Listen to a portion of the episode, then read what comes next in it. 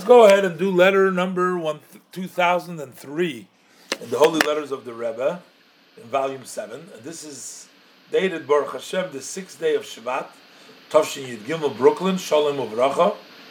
The Rebbe said, I received your two letters.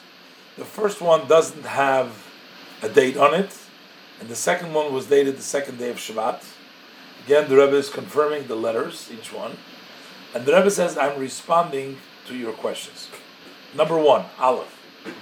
As you write in your letter as well, there was an instruction that you heard from my father in law at the time that the bris milah, the circumcision, needs to be done only when the health situation of his sons is complete.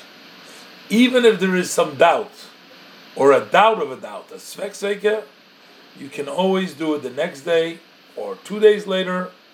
And it's known, the language that the Rambam writes in the end of the third chapter of Soiper Gimel de Mila, that was uh, explained by the Tzofnas Paneach, that's by Rabbi Rosen, the Goner Rogatchover Gaon, that he holds that a circumcision that takes place later impacts and fixes the past also.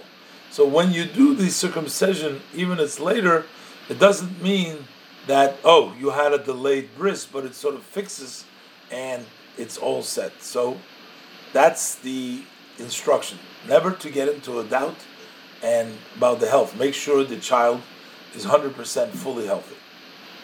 Um, the this was an issue of twins basically. So uh, apparently and that's why the Rebbe says in the plural, Bonov, I was wondering why the Rebbe said, because the Rebbe says, uh, your question is, should you push over off the bris to so that you can do both of them together at the same time?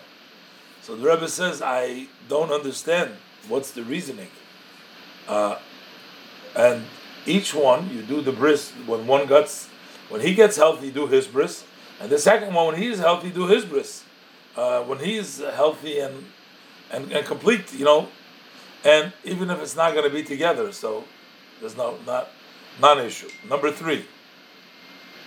What are the are there any special days to do a bris when it's not in the regular time? Which means once you push it off, you can already push it off. Uh, and the Rebbe says, I didn't hear anything specific, but it's evident from a lot of places that there is no special days. Don't delay without having a good, a proper reason. Don't delay the bris. Uh, even if you can delay it a little bit, once it's delayed, you can delay it. You don't delay it unless you have a good reason. Number four. What names, as far as the names you have in mind, to call your sons, may they live? Uh, we know from my father-in-law, the Rebbe, he used to say, "As in them zokterni." That's not a matter that he gets involved.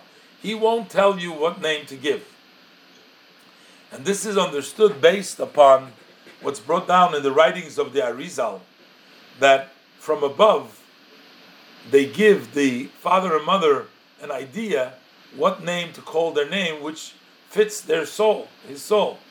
So therefore, the Rebbe says you should call them the names that you and your wife will agree to. And that should be for a long life, good years, physically and spiritually. Number six. Number five is not here. There's missing over here some pieces.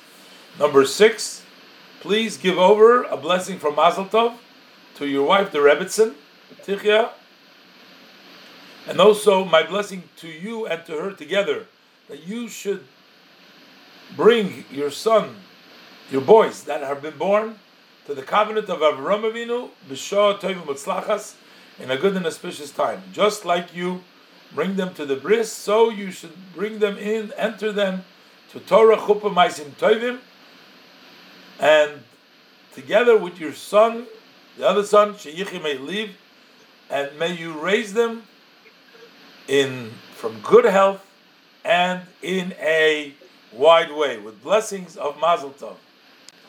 So let's do in the holy letters